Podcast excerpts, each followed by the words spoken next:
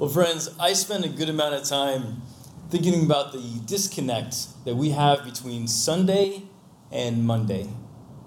I mean, I don't know how often we, you and I, or you have experienced this, but I, I have this feeling quite often where I wonder, like, why can't it always feel like like this? I have like this clarity in a moment of worship. I might have this peace in a time after prayer. I, whether I'm beginning the day like that or I'm ending the day like that, and I kind of just have this thing of like, I want to be this person, whatever it is that I'm doing later on today, or whatever it is that I'm going to be doing tomorrow. And then, like, the reality of the world just kind of hits me. And I find myself, like, if I'm in the car tailgating, I find myself uh, in the car, you know, annoyed with the people around me because, you know, I'm a very, very good driver and the others can't keep up type of a thing right? I, I find myself kind of in, in frustration that the world isn't organized and isn't running in the way that I think that it should.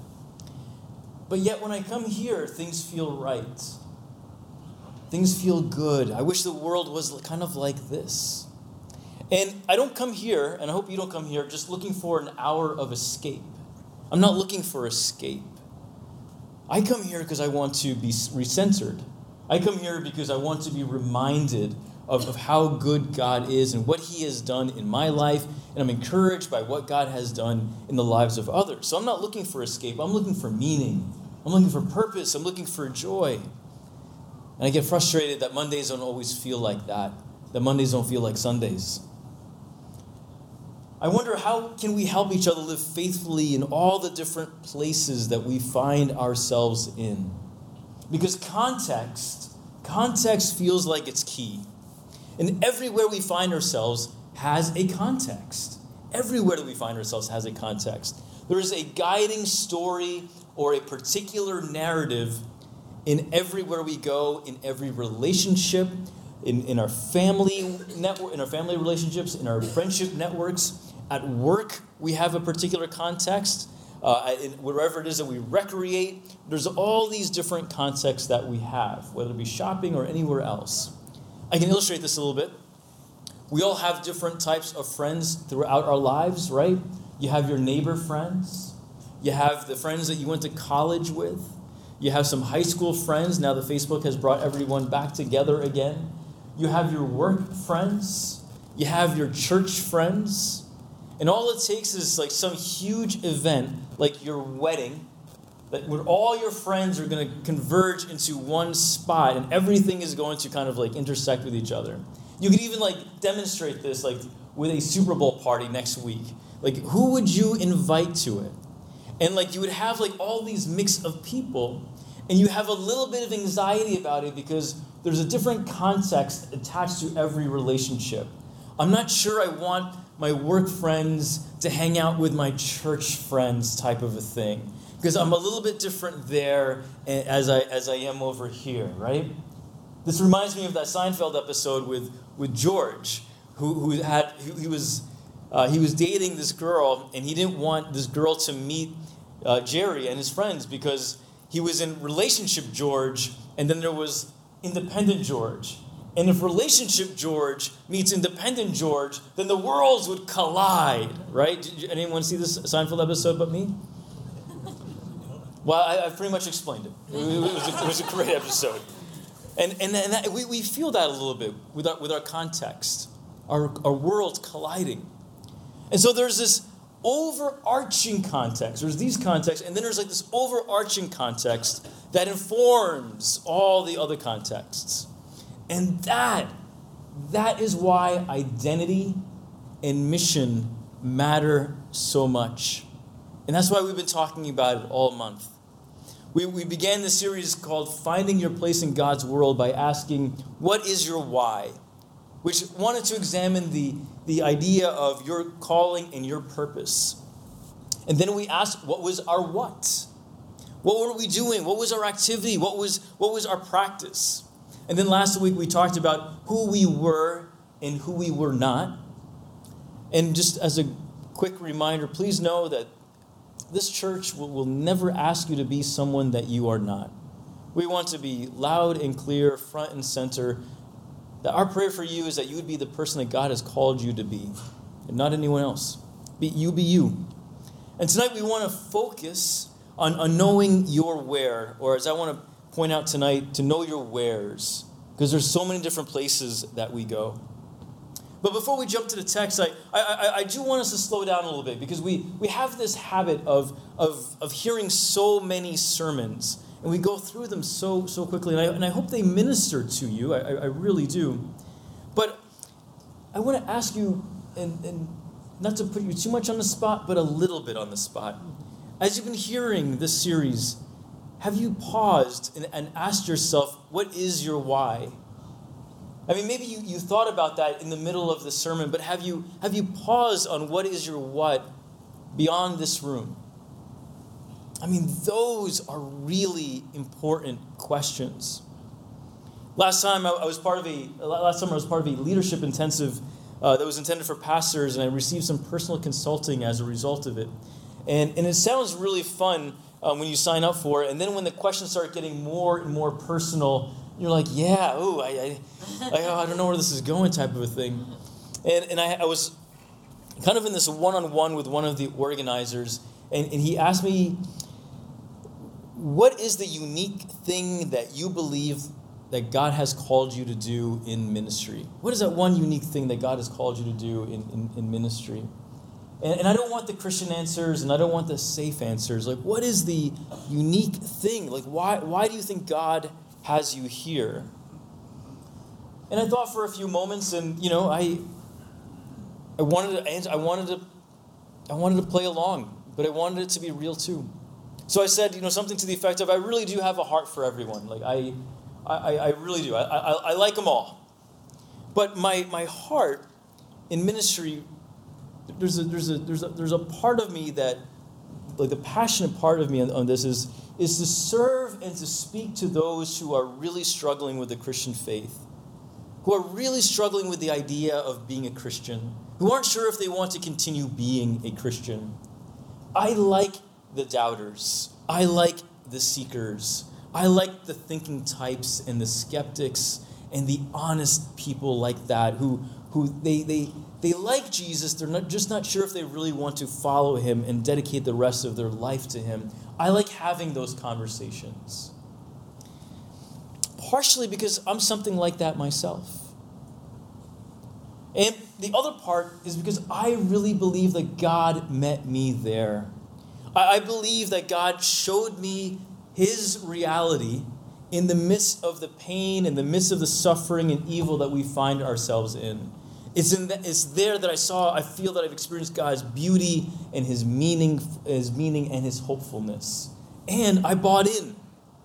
And I hope I can lead others in some way to, to buy into. I want to make God's reality real to people for those who find it a little bit too, too complicated. So that's, that's me. What about you?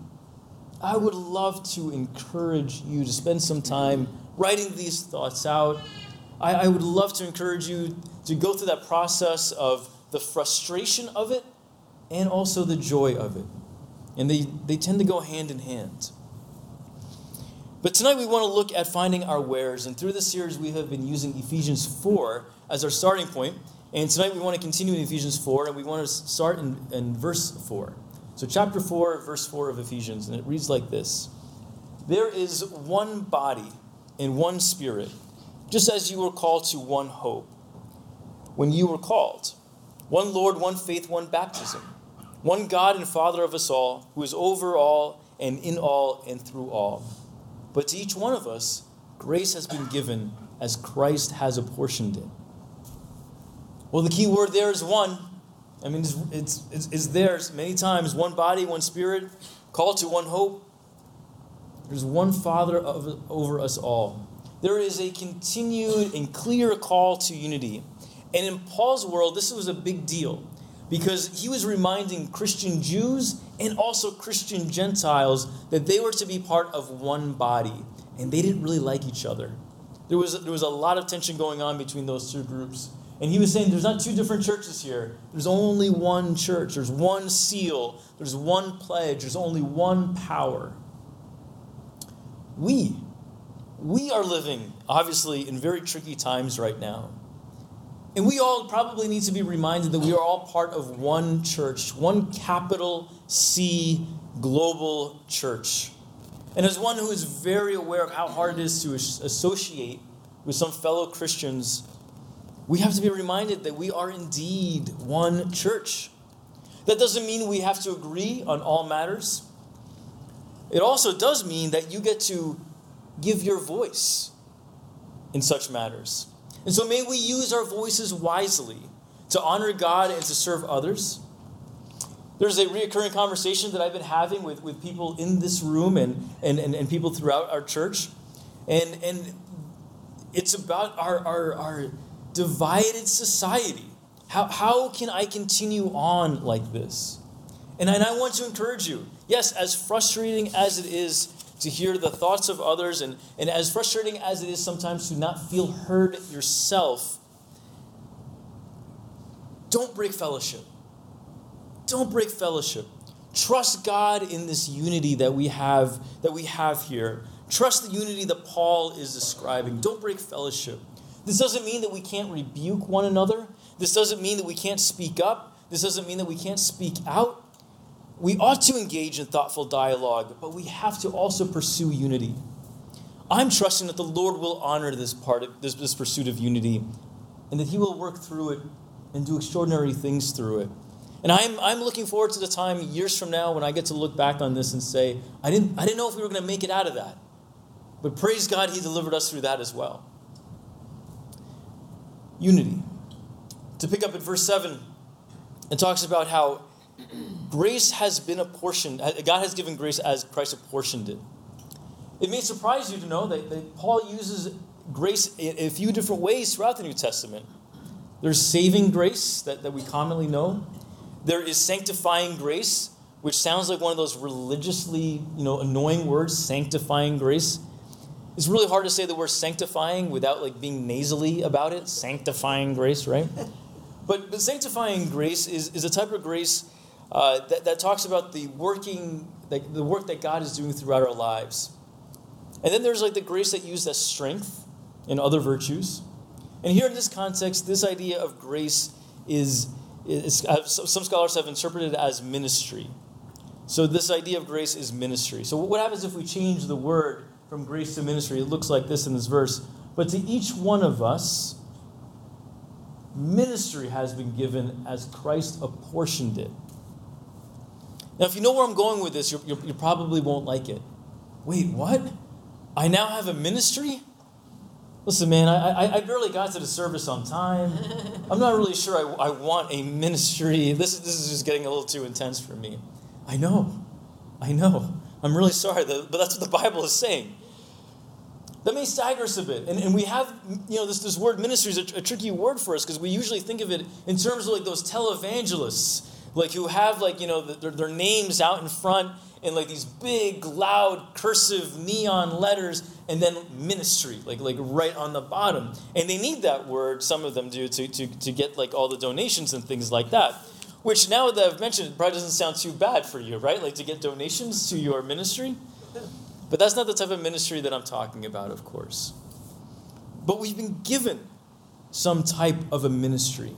We, we all have and I, I, I think I think that word is there to assure us that God is with us in this moment too. Ministry, God has given it to you, and He wants you to use that God given calling, that God given vocation, not the thing that you're paid to do, but the thing that He's called you to work towards in this sense of ministry. Congratulations, friends. You have a ministry. You're welcome. You're, you're, you're, all right, you're hearing it. It, it continues on. And, and I don't know if this gets worse or better for you, depending on how you're feeling about ministry, but, but let's pick it up in verse 11. So Christ himself gave the apostles and the prophets and the evangelists and the pastors and teachers to equip his people for works of service, so the body of Christ may be built up until we all reach unity in the faith and in knowledge of the Son of God and become mature, attaining to the whole measure of fullness of Christ. So if, if you're paying, if you're following along with what we're doing here with, with the sense of ministry, then you're one of the apostles. You're one of the prophets, the evangelists, the pastors, and the teachers. And for a lot of us, we haven't thought of ourselves with those types of words. But I also want you to notice this piece before, before we tackle that. All these things are like this so that the body of Christ may be built up. We are all builders in this. We're all contributing to this. And, and sometimes, it, if you feel like I do, like maybe I feel like something is missing. It could be your contribution that is missing. Because we're all supposed to be building towards this. I want to encourage you tonight. Please don't ever feel that your presence is optional or not needed. And I know that's a really natural feeling in, in, in, a large type of church. They probably wouldn't miss me if I was gone. They probably they have this great organization. They have these amazing people. They, their, their budget is working. They probably wouldn't miss me if I was gone. The local church needs individual believers to exercise their God given calling and their God given vocations in their ministry and in the greater ministry. We, we, we need all of you. We really do.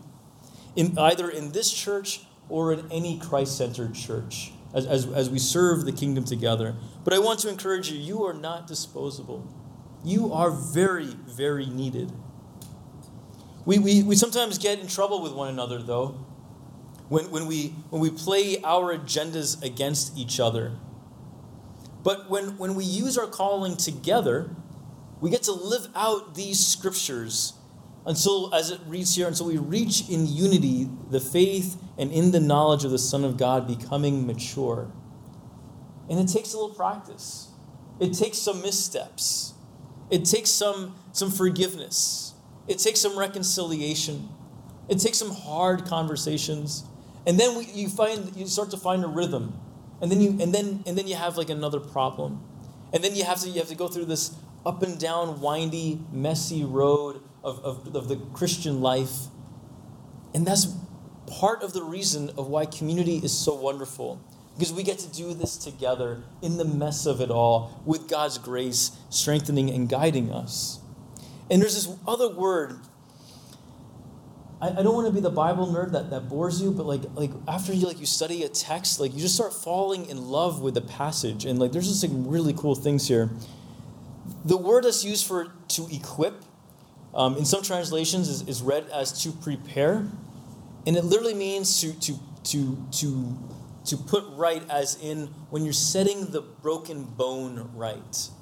So in the New Testament, that, that, that verb is used also like in the mending of the broken nets, like in, in, the, in, in the book of Matthew, or in restoring what was lapsed. God is using our brokenness and using that as equippingness, as equipping, and He's putting us right so that we can work our calling out in the midst of the world. I love that because that's what I feel like sometimes. I, there's other people that, brought, that God could probably use who would be more effective than me because I got issues. I, I, I'm, I'm messy sometimes. I, I feel sometimes this broken spirit. And God says, Perfect. You're exactly what I want. And if you can relate to that, then, fellow ministers, let's get to work. Then, fellow ministers, what is your calling? Then, fellow ministers, what is your vocation about? Because that, that's, that's, what we're, that's what we're doing here today. Make no mistake, in this room there are apostles and evangelists and teachers and pastors of, of many types. And I know what some of you might be thinking oh, come on. Those are the things that pastors like you always say. There's teachers and pastors and apostles in this room. And you say that because you want me to listen to you and then you want me to take instructions from you and you just want to use me. No, no, no. That, that, that, that's, that's not what we're trying to do. Heart to heart here. My hope tonight is that you would serve the kingdom of Jesus by bringing the narrative of Jesus to the front line of your life in word and in deed. And that doesn't necessarily mean to do that here in the church, but to do that wherever it is that you spend your hours. To do that in the front lines of your life, whether that be your workplaces or your work or, or places that you recreate, wherever it is that, that, that, you are, that you would bring the narrative of Jesus there. We need a strong church. We need a strong community of believers, a, a, a community of witnesses that are willing to confront the lies of this world and to tell this world that there is something better. And it is found in Jesus. That, that there is a God who, who works out redemption of broken people like you and like me. And I think that is a message that people are interested in, in hearing. So maybe you're tracking with me, but you're, you're still not sure about apostles and evangelists and, and, and, and all of that. What if we use different terms, more modern understandings of that? I wonder if Paul was writing today, instead of using some of those terms, maybe, maybe he would say, We need CEOs instead of apostles. I wonder if he would say, We need leaders and thinkers and communicators to complement the idea of teachers. And perhaps instead of using the word evangelists, maybe he'd say, We need storytellers and filmmakers and designers and marketers and poets and artists and people of all types like that. Or to borrow from, from Pastor Brian's message this morning, by the way, I just love doing this. I, I, get to work with Brian throughout the week on these messages, like he preaches the same text. And then I get to hear the sermon in the morning and take some good stuff from it for you guys here at night. I mean, this is like win win. And, and then I also get rid of my, well, I think I get rid of some of my bad stuff. Um, like, you know, that sounded better when he said it, so I'm going to say it like that too. But here's what he said this morning. He said, Think about it for a minute, the type of work that you do, whether you get paid for it or not. If you work in education, you are advancing knowledge and human potential. If you work in law or law enforcement, you are advancing ju- justice. If you work in manufacturing, manufacture, you are producing goods that make life easier, safer, and more comfortable for people. If you work in construction, you provide spaces for people to live and work. If you work in medicine, you are keeping people healthy and productive. If you work in IT, you are accelerating human endeavor in just about every area. If you are a parent, you are raising the next generation of Christ followers. If you work in media, you are communicating with people and you're helping them in a number of ways. If you work in finance, you are stewarding people's money for their good and for society's good. And if you're retired, you're probably working harder than any of us. You are likely contributing to the well being of your family, your community, and your church as well. When you do your work well, whatever it is, it makes the world a safer, healthier, happier, and more productive, more beautiful place. And our work as church leaders is to equip you, to mobilize you, so that you can work well in the places that God sends you out from week to week. Oh, that's good stuff, too.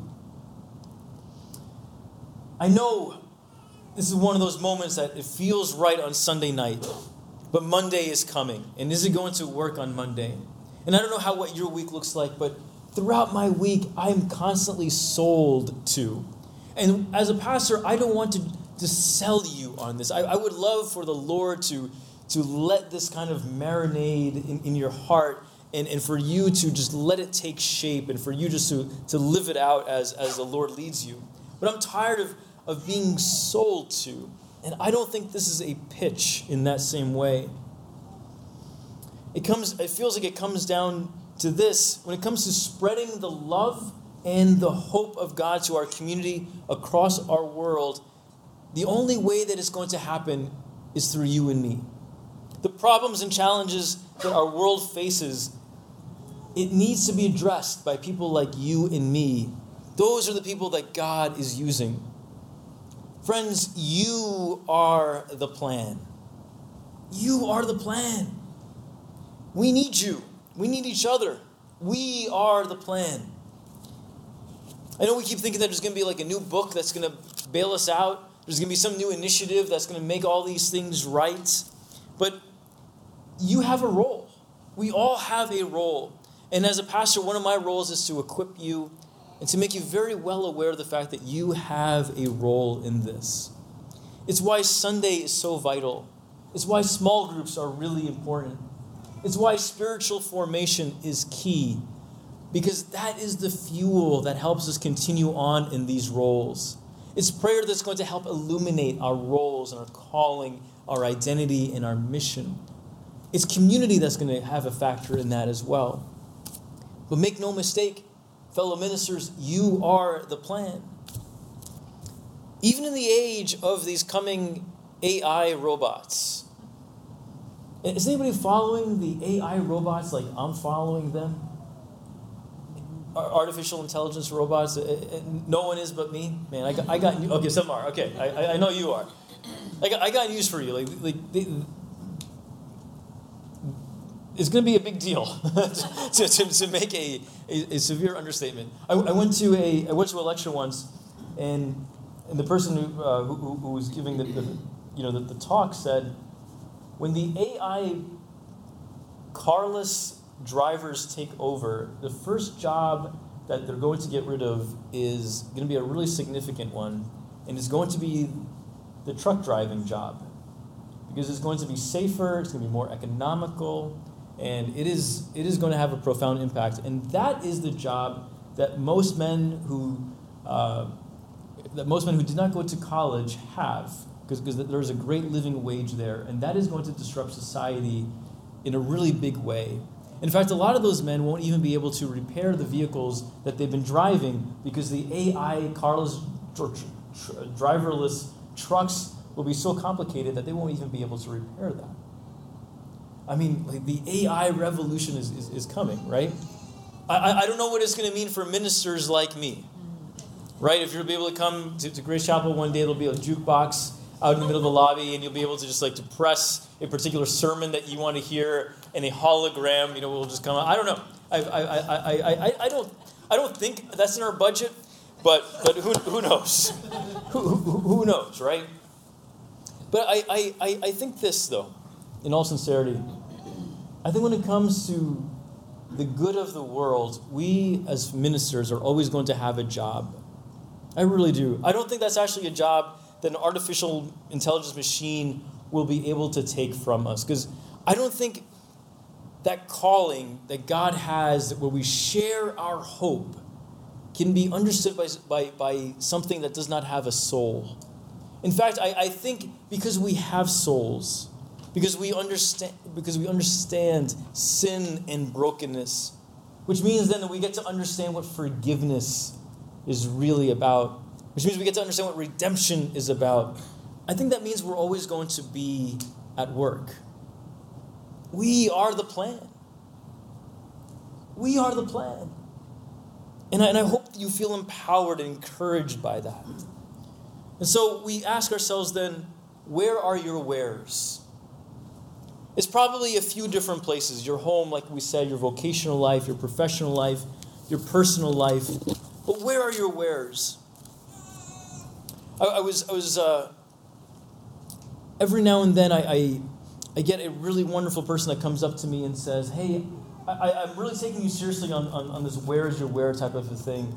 And I would love your help in starting a Bible study at my work.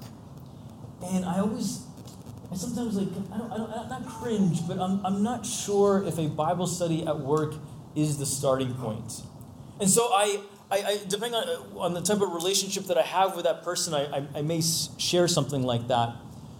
Because I'm not sure that like you know picking the right study really is going to be the key. I think one of the best things that you can do at work is the work of like which which referred to as chaplaincy. But I don't mean ever using the word chaplaincy. So don't go into work tomorrow and say, I would like to be the unofficial chaplain of, of this office because that's not going to help. You should have just started the Bible study instead. But if you think about what chaplaincy does, the good chaplains, the amazing chaplains, they come alongside people who are struggling, who are suffering, who are hurting, and they, they, they walk alongside. They listen, they support, they pray. They're the ones who get asked for advice, they're the ones who get asked for, for help, they're the ones who who hear the secrets, who hear the tough things, they're the ones who, who are invited into life. And, and I, I think of how valuable this is. Because there's a lot of people that you work with and that you live near that I'm never going to have access to. In fact, they would never listen to a person like me. And there's, a, there's some people that, that you know won't listen to you, but you also know that there's some people who will only listen to you.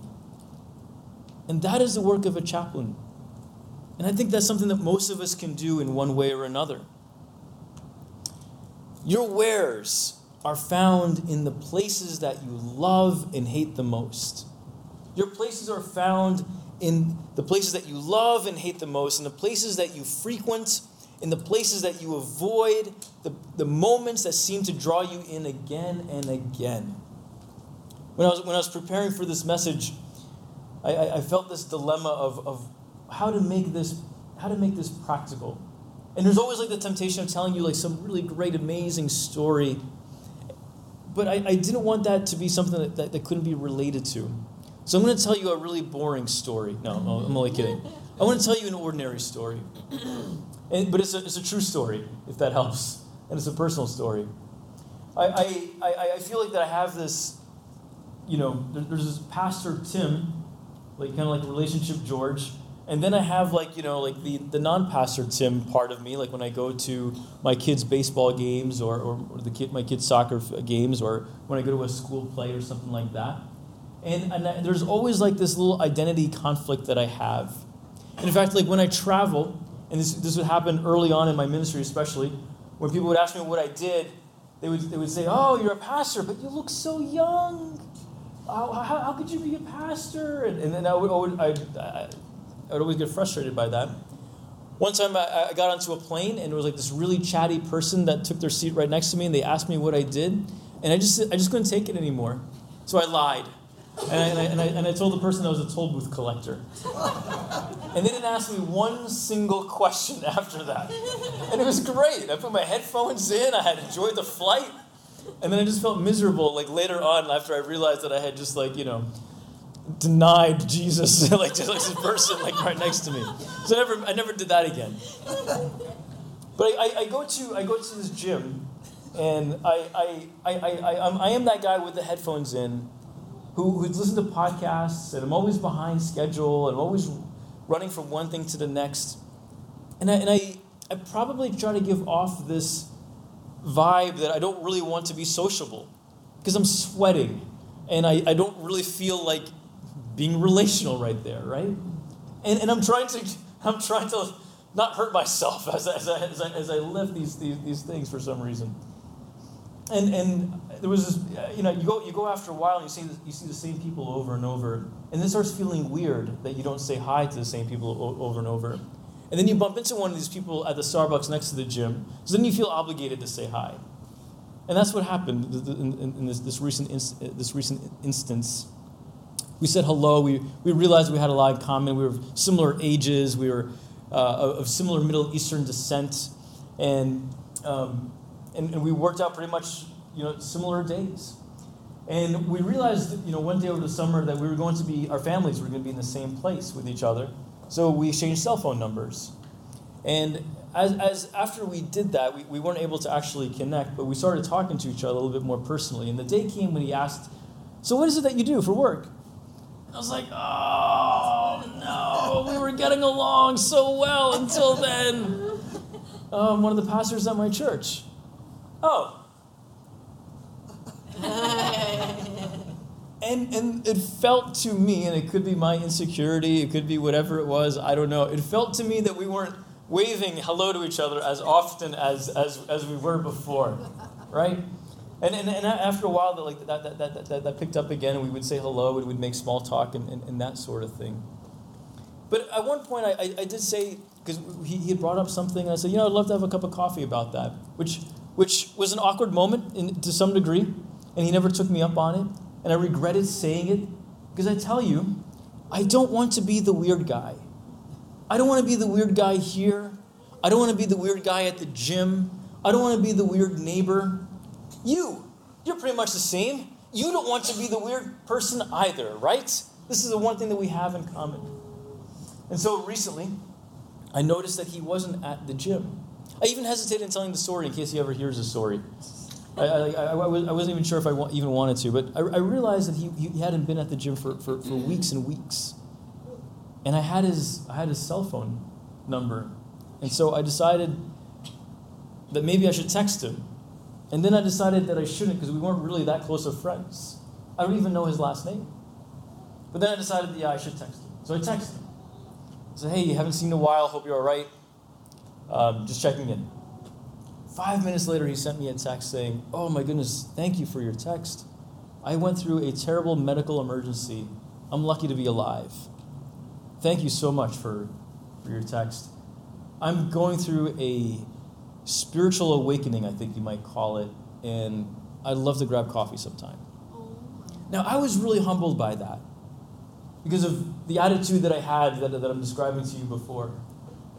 I was really humbled by that. I don't know what's going to happen.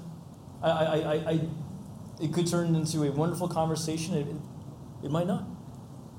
But there are so many different types of moments like that that you have, that I have, and a lot of the times we chicken out of it because we don't really want to be ministers. We don't really want to live out the calling that God has placed in our lives. But maybe you're learning the same thing that, that, that I continue to bump into time and time again that God is up to something. And He wants to use you as part of it. And so, friends, as we try to figure out our wheres, let us be attentive that there is more happening behind the scenes and in front, right there in the front lines of it all. I, I don't know how you perceive yourself when, when, it, when it comes to these words of, of being a, a kingdom builder. But I'm telling you, I believe this. You are, some of you are apostles, some of you are evangelists, some of you are teachers, many of you are storytellers. Many of you have so many different roles and a combination of roles.